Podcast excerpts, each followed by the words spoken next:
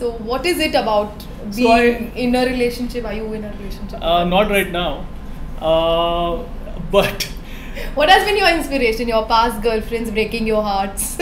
I think uh, there is a lot of personal inspiration whenever a writer writes anything.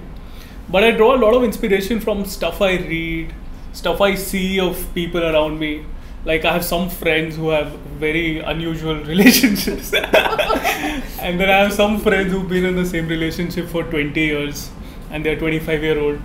So, so like I have all kind of friends, and they give me a lot of point of views, which I try to cast in my stories and characters and all that. so, basically, all the underlining theme is always like people around you and things Yeah. around you, and, and you're an observer basically.